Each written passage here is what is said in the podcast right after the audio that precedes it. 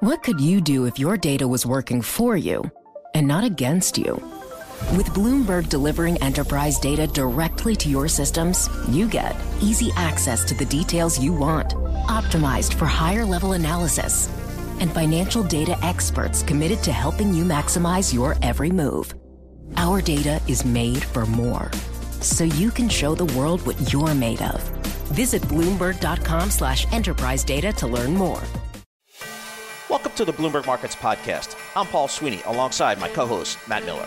Every business day, we bring you interviews from CEOs, market pros, and Bloomberg experts, along with essential market moving news. Find the Bloomberg Markets Podcast on Apple Podcasts or wherever you listen to podcasts and at Bloomberg.com slash podcast. Matt and I have really been focusing on during this whole pandemic the global supply chain issue because it affects yeah. so many companies in so many industries on a global scale. And we, again, we still we heard about it again today from Target. So huge issue. The New York Federal Reserve Bank is weighing in now, and they've got what I'm what they're calling today the New York Federal New York Fed Global Supply Chain Pressure Index. That's what we need. I need a picture. I need some numbers. And Dr. Jan Groen uh, joins us here. He is Economic Research Advisor for the Federal Reserve Bank of New York. Dr. Groen, thanks so much for joining us here. Supply chain. I'm looking at your graph. Tell me what your index is, what it tries to measure, and what it's telling you. Sure. Uh, good morning, and thank you for having me on. Uh, so, what we're launching to, uh, this this morning is uh, what we've denoted as the Global Supply Chain Pressure Index, or GSCPI, and it's a, it's a single measure of global supply chain pressures, uh, and it's it's it can be used to gauge the uh, the importance of disruptions to global supply chains and how they affect economic conditions and uh, how they these constraints uh, evolve over time, basically. All right, so I'm looking for the folks on radio. Um, I'm looking at a graph here, and it just kind of shows the standard deviations from the average supply chain time. Goes back to 1997. It's usually plus one, minus one. We're up like plus three, four, five. I mean, give us a sense of kind of the the magnitude of, of the supply chain shock we're experiencing right now. Yeah, so basically what we've seen since 2020 is essentially uh, pressures has been like uh, at, at, the, at the peak it was like five times as high as the average level uh, over the whole sample, right? So starting from 1997 to to 22. Uh, so before 2020, really we haven't seen anything even close to that. I mean, what what what has been closest was uh, what happened during 2011. You know, when we had the uh, Fukushima earthquake that hit a lot of the Japanese supply chains, and then later this that year the the floods, floodings in Thailand, with, uh, which uh, had hit a lot of like uh, companies that uh, you know were, were supplying electric components to. Uh, you know, uh, electronic electronic uh, uh, producers and uh, auto producers. So this is like completely unprecedented. Uh, and yeah, that's it's it's a, a new a unique uh, phase in, in, in the global economy. So, what is this taking into account exactly? Is these transportation costs? Is this raw input costs? Um, what are we looking at in terms of the contributors to this index? Right. So, basically, the index summarizes developments in uh, 27 uh, series, and basically there, there are two main categories. So, global transportation costs and then uh, regional uh, surveys about the state of manufacturing uh, in in, uh, in, in seven interlinked economies. So in terms of the transportation cost, you know, they're looking we're looking at uh, you know the BDI, for example, which is a measure of just raw raw raw good uh, shipping transportation, and we're also looking at container shipping rates. And then in terms of you know the, the, the, manufacturing data, we, we, we really heavily rely on PMI surveys and especially uh, data about you know supply uh, supply delivery times, backlogs, and inventories of uh, manufacturing firms in, uh, in, in the U.S., in China, in Taiwan, South Korea, Japan, uh, the Euro area, and, and and the U.K. So, Dr. Groen, a lot of investors are, you know, I think as they think about inflation, they want to get a sense of has it peaked?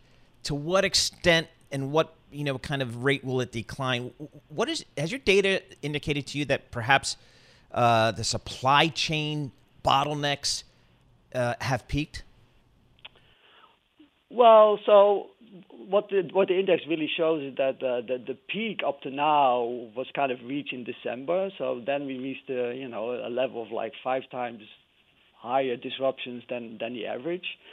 And between December and basically April, uh, we've seen a steady decline. Uh, I mean, at a moderate pace, but quite steady, uh, but still remained at historical, historically high levels. So it still was about, you know, less than three three times the, the average level.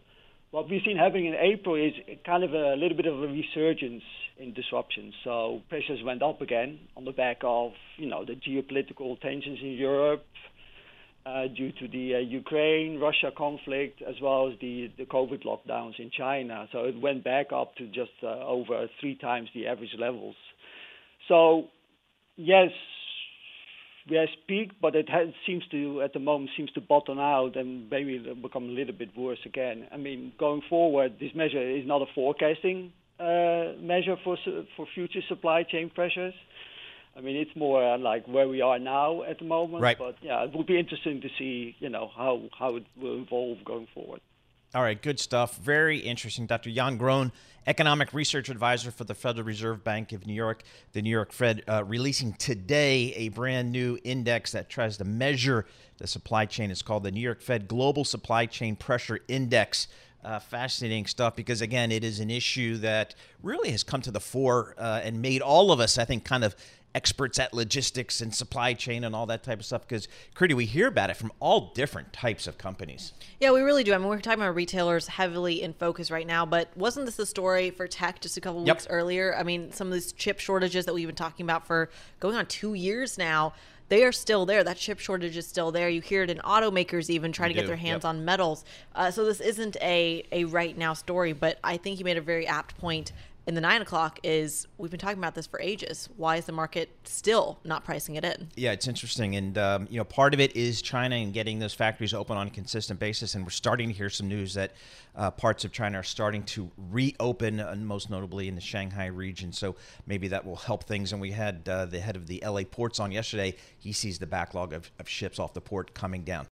Hi, I'm Ron Kruszewski, Chairman and CEO of Stifel. Financial advisors, if you're not growing your practice, you're losing market share. Stifel is a growing entrepreneurial, advisor centric firm built for successful advisors like you. Imagine having the resources of the largest wirehouses and the support of the boutique shops, but none of the bureaucracy to get in the way of you serving your clients. At Stifel, it's your business, your book, your clients.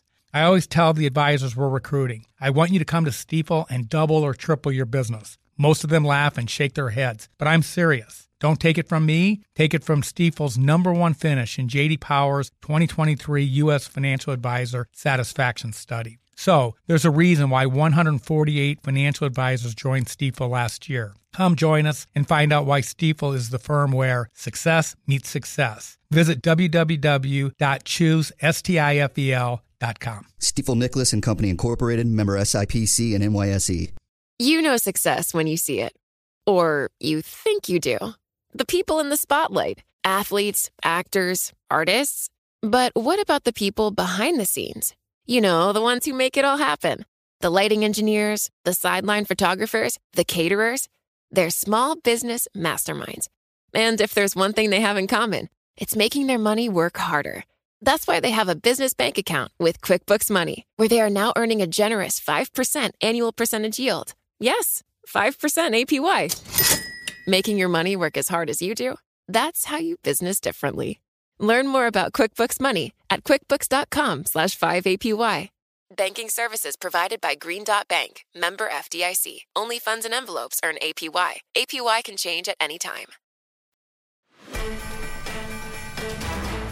You got gasoline prices at the pump uh, at or near a record high. I think about Matt having to fill up that 23 gallon, I don't know, what is it, Chevy Silverado pickup truck gas tank. That's going to be, you're going to take out a mortgage to do that. All right, let's check in on the consumer here. We've had a lot of retail sales numbers, we've had a lot of retailers report quarterly earnings. Uh, a mixed bag here, but inflation is the number one story.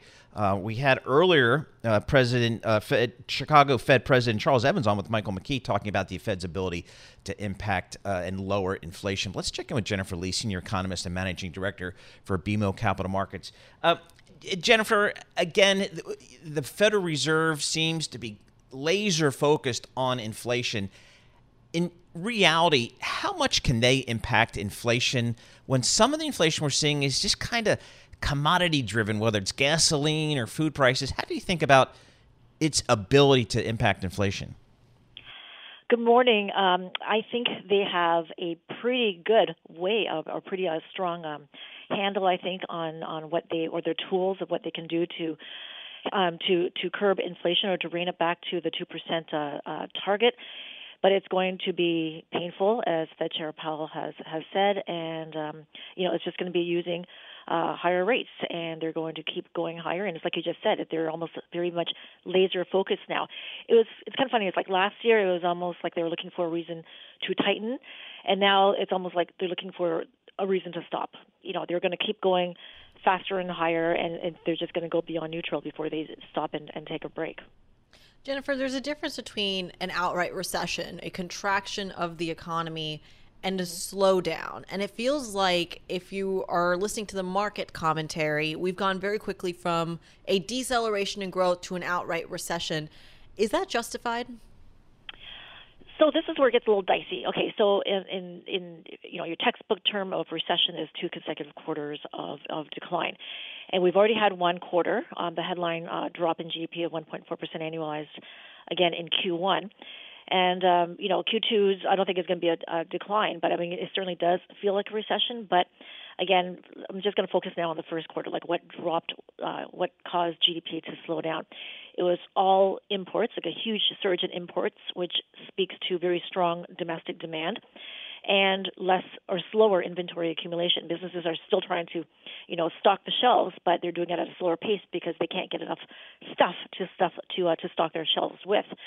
So, you know, again, the headline figure is could suggest that there is recession, but again, I don't think it's the true true definition. Um, and I'm going to point to, you know, the fact that we still had a really solid uh, retail sales figure uh, for April, which you guys were all talking about yesterday. Um, and even though it was in nominal terms, you know, in, in real terms, it was sort of flat from year ago levels. But the still, fact that consumers are still out there buying, I think, speaks volumes. And the fact that there's still a very strong labor market for now and that guarantees that you know if you have a wage, if you, sorry, if you have a job, then that means you're going to get a steady paycheck, which I think is um, the, the key factor to all of this. You mentioned inventories. That's a really key piece I'm wanted to kind of harp on in on. In Target earnings today, you heard that one of the costs from uh, or one of the margin pressures was coming not from headcount compensation in their stores, but in their distribution centers. And if you actually chart this, you can do this, folks, um, on the terminal and chart the inventory to sales spread of a lot of these major retailers. It's essentially spiking to a 20 year high, which I believe is as far as the data goes. Jennifer, I have to ask you if you see this inventory buildup, does it create more reasons for the economy to slow down? The idea being that if you see demand slow down, or even demand increase for that matter, and you have this inventory buildup, there's less incentive to produce more things or even import more things. Does that add to the slowdown? Well, right now it's um, the fact that you're adding to your inventories, you know, um, you know, from a, on, on a trend basis, I guess, that is actually adding um, to growth, and that's not potentially slowing it down. But you know, of course, you've got, like you just pointed out, you just have to look at the uh, the, the the demand side. And so far, there is still, and I'm going to say there's still a lot of strong demand. There's still a lot of people, a lot of businesses waiting for items to come through. Um, you know, I, I love to look at the ISM surveys, not for the headlines, but for the comments and for these are the people that are directly working you know um they're they're they're on you know in, in the factories and they're the ones who are counting all the widgets that are coming in and all the comments still point to the fact that they are running low on materials and that which is driving costs higher.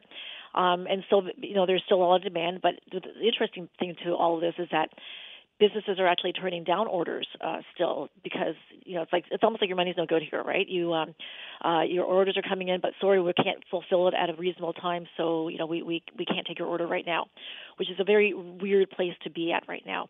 But I still think that there is uh, demand out there, and as long as there is demand, the inventory levels, you know, they're just trying to build it up in order to meet that. All right, Jennifer Lee, thank you so much for joining us, giving your thoughts here on these markets, on this Federal Reserve, and on inflation that is uh, rife in this economy. Jennifer Lee, senior economist and managing director for BMO Capital Markets. Looking at the markets here, uh, rolling over uh, yet again. We're down about two percent here on the S and P 500, a little more than two percent on uh, Nasdaq. Looking at the 10-year Treasury, uh, there's a bid out there for the 10-year Treasury. Yields are coming back. We have the 10-year yielding 2.93%. We were at about 3% uh, this morning, so yields uh, really coming in. Oil, crude oil um, was up a little bit earlier, but uh, off just slightly, off about a half a percent for WTI. Crude oil, 100 and let's call it $112 a barrel. Still way elevated. Do we have a bottom in this market? I don't think so. Uh, not by today's trading off another 1.8% on the S&P uh, 500. But let's talk to somebody who does this for a living and talks to traders for a living. Barry Metzger, Managing Director and Head of Trading and Education at Charles Schwab, joins us here in our Bloomberg Interactive Broker Studio live. Uh, he's in town in the Bloomberg headquarters for a Bloomberg Intelligence Investor Conference today. Barry, thanks so much for joining us here. You know, I think the question that I've started hearing more and more in the last week or two is are we at a bottom? How do I identify a bottom? When you talk to your traders, when you do your surveys, are traders thinking about calling a bottom anytime soon? Well, first of all, Paul, it's great to be here live. Uh, yeah. So thanks for having me. You know, our traders are very vocal, and you know, when it comes to calling a bottom, that's always tough. But certainly, what we've seen in this recent survey is clients are very bearish. They are definitely bearish, okay. uh, given the uh, given the events. Inflation is absolutely on their mind. I would say issues one, two, and three are inflation, inflation, inflation. So when you take that into account, and we listen to the survey from our clients, you know that inflation issue is the biggest one. And I would say uh, um, from the data, a third of our clients think inflation is going to stick around for a little bit, but um, uh, uh, excuse me, a third of them think it's going to last until 2024. Okay. So based on that sentiment, wow. that's that could be quite a while. Two thirds thinks it's a little bit more of a shorter term, but um, certainly our clients are looking what we're calling a Russian bear. Russian bear meaning all the three major indices are down in bear territory okay. by the end of 2022. A Russian bear. A Russian bear. Tied to Ukraine, of course. Tied to yeah. Ukraine. Yes. Um, you know, it's interesting. I uh, Cameron Crise, our macro man strategist, yep. always he was one of my teachers. He used to tell me find the historical precedents, and I've been obsessed with the 1962 precedent, Cuban Missile Crisis. The market just slid for nine months straight and didn't recover until the Cuban Missile Crisis was over. So I have to ask: We're pinning a lot of the sell-off on inflation. We're pinning it on supply chain issues, even COVID the minute the war in Ukraine ends, whenever that might be, is that when we see a complete turnaround. Yeah, certainly our clients are very much looking at the geopolitical risk in Ukraine. So, as, as I mentioned, inflation is number one. Ukraine is absolutely number two. So, could you see a bump based on what our clients are saying once that ends, and what does that look like? It, it depends, but I would certainly think that would be positive news based on what we're seeing. But a lot more goes into it as well. You know, it is inflation, it is Ukraine, but it is, you know, obviously the prices that they're seeing. And frankly, the question I get asked often a lot is okay, if, if I were to hand you $10,000, what would you do with that? You know, that decision was pretty easy a couple years ago. You could put in your mega cap stocks and be happy. Now, all of a sudden, you got to pause, you have to think about it. And our clients are actually looking more towards real estate, um, oil, gold, and even crypto as potential other investments besides the typical ones that we've seen. Yeah, it's interesting. I mean, the we had uh, the Chicago Fed President Charles Evans on Bloomberg Radio and Television earlier this morning, and you know he was saying, as you were saying, that the Fed is absolutely laser focused on inflation. Um, that kind of goes to the the point they're going to be aggressive here, and they've already shown to be aggressive, and it kind of begs a question: What risk assets can perform well in that type of environment? Yeah, great question. And and in fact, when we looked at the survey, clients did address this. And you know, when the survey was taken, I think most of our clients were thinking 25 basis point increase was kind of the norm. If we had that survey taken today, they would probably be more at a half or even you know three quarters. So maybe even a, a, a different bump. Um, you know, it, it's it's hard to say. I think this speaks to having a diversified portfolio. I think this gets back to some of the basics of having a financial plan, understand your goals. Look, I lead the trading business, but mm-hmm. I'm still a believer in your wealth management principles of having a plan tied to your goals and objectives, having an asset allocated portfolio, and there's times when you need to ignore the noise, um, and we've heard that many many times, and so. This, you know, for many investors, I think it is playing a little bit of the long game versus trying to get, you know, swept up in some of these short term markets, which I think is really, really important. I'm glad that you mentioned short-term markets because you also said the conversation on where you'd spend your ten thousand dollars is really uh, easy two years ago, but not so easy now. So let's put this to you. You have mm-hmm. ten thousand dollars. You've got a three-month time horizon. Where do you put it?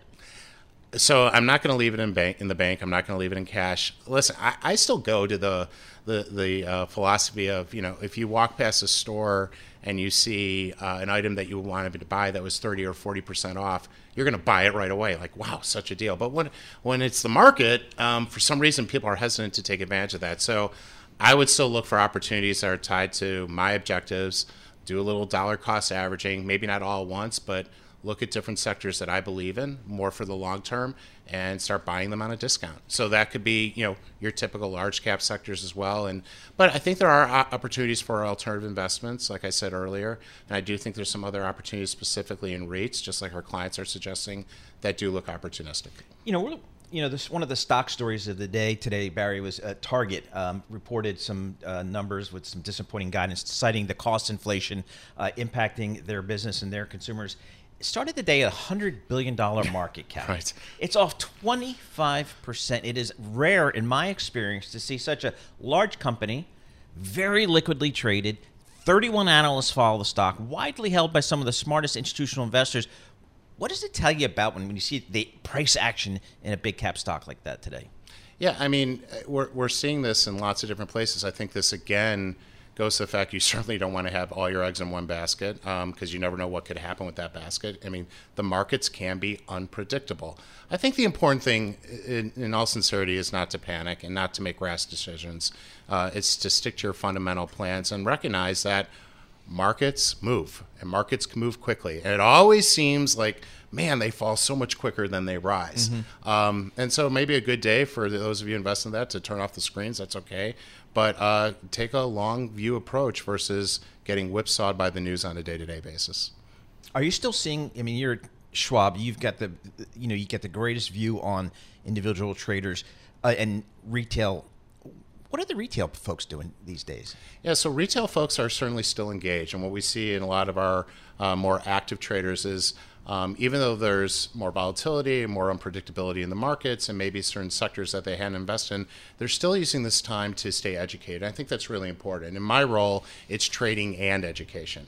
And education, in my opinion, has never been more important. So let's say the example you said about $10,000, maybe I don't invest it right away. Maybe I spend more time researching, spend more time understanding different strategies that I could be utilizing, maybe looking at more risk defined strategies, utilizing options and other areas that potentially can help my portfolio or hedge some risk. So I would say by, by and large, our clients are actively staying engaged, utilizing more education, and trying to get more knowledgeable about the markets. All right, Barry, great stuff. Really appreciate you coming into the Bloomberg studio. Barry Metzger, he's managing director and head of trading and education at uh, Charles Schwab.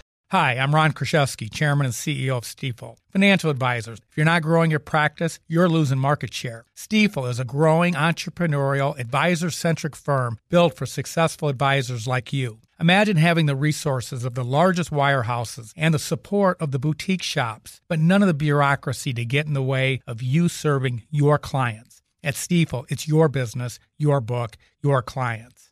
I always tell the advisors we're recruiting, I want you to come to Stifel and double or triple your business. Most of them laugh and shake their heads, but I'm serious. Don't take it from me. Take it from Stifel's number one finish in JD Power's 2023 U.S. Financial Advisor Satisfaction Study. So there's a reason why 148 financial advisors joined Stifel last year. Come join us and find out why Stifel is the firm where success meets success. Visit www.choosestifel.com Stifel.com. Stifel Nicolaus and Company Incorporated, member SIPC and NYSE. You know success when you see it. Or you think you do. The people in the spotlight athletes, actors, artists. But what about the people behind the scenes? You know, the ones who make it all happen the lighting engineers, the sideline photographers, the caterers. They're small business masterminds. And if there's one thing they have in common, it's making their money work harder. That's why they have a business bank account with QuickBooks Money, where they are now earning a generous 5% annual percentage yield. Yes, 5% APY. Making your money work as hard as you do? That's how you business differently. Learn more about QuickBooks Money at quickbooks.com slash 5APY. Banking services provided by Green Dot Bank, member FDIC. Only funds and envelopes earn APY. APY can change at any time. All right, I'm looking at the DXY index here, the dollar index on a trailing 12 month basis. We started you know, about a year ago down around 90.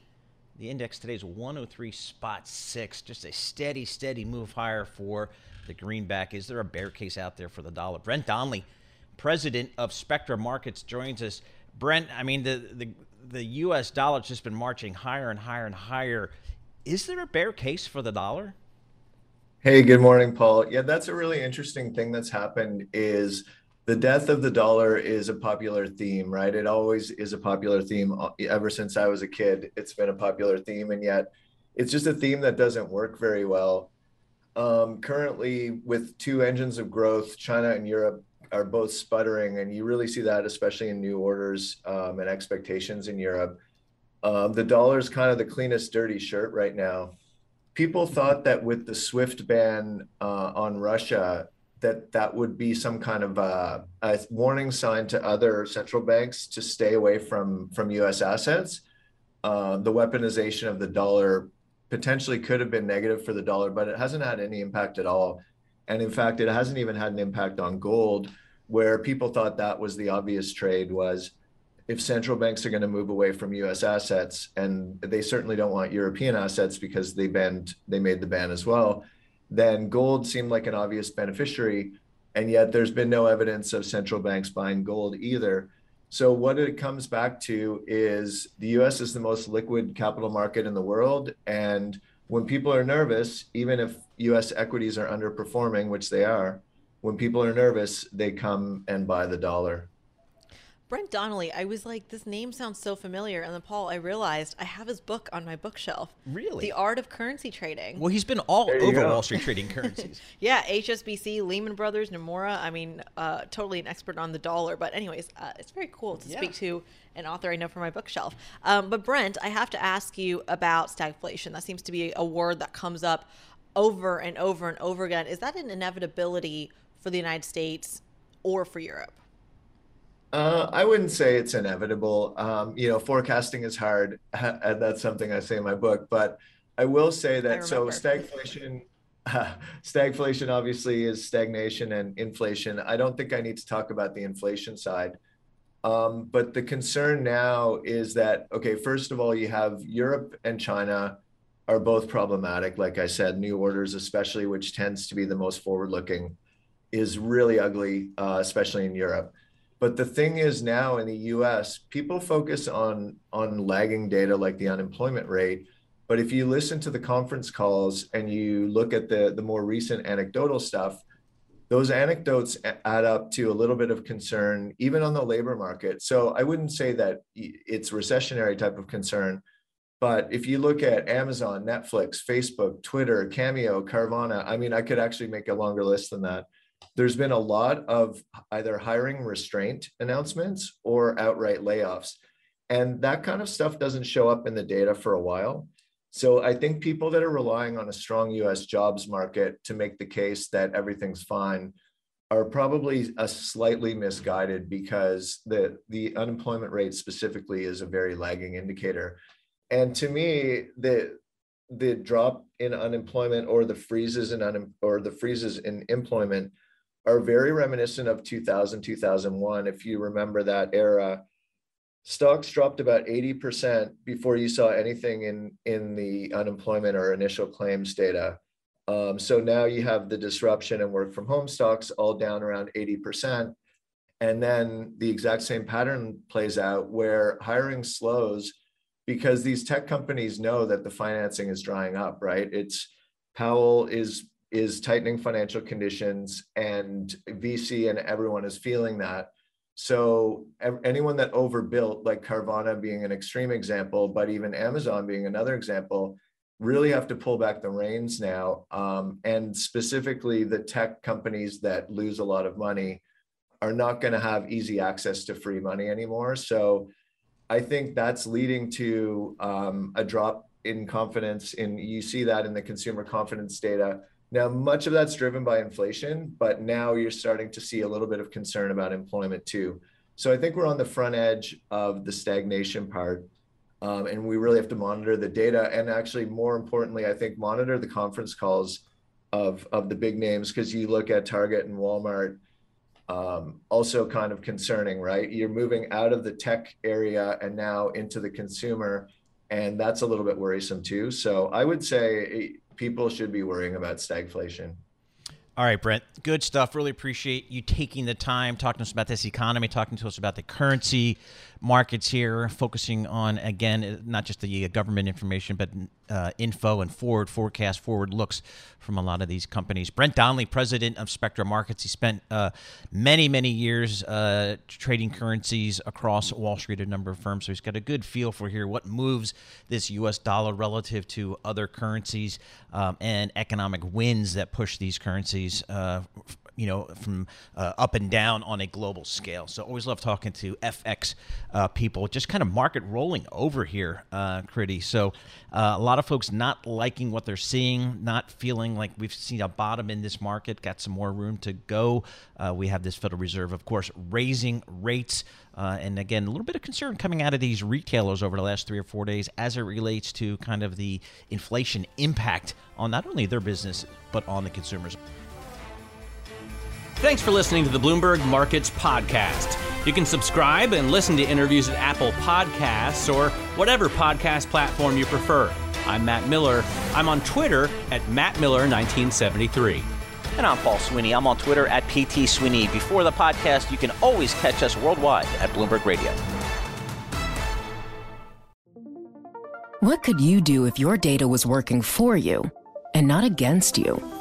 With Bloomberg delivering enterprise data directly to your systems, you get easy access to the details you want, optimized for higher level analysis, and financial data experts committed to helping you maximize your every move. Our data is made for more, so you can show the world what you're made of. Visit Bloomberg.com slash enterprise data to learn more.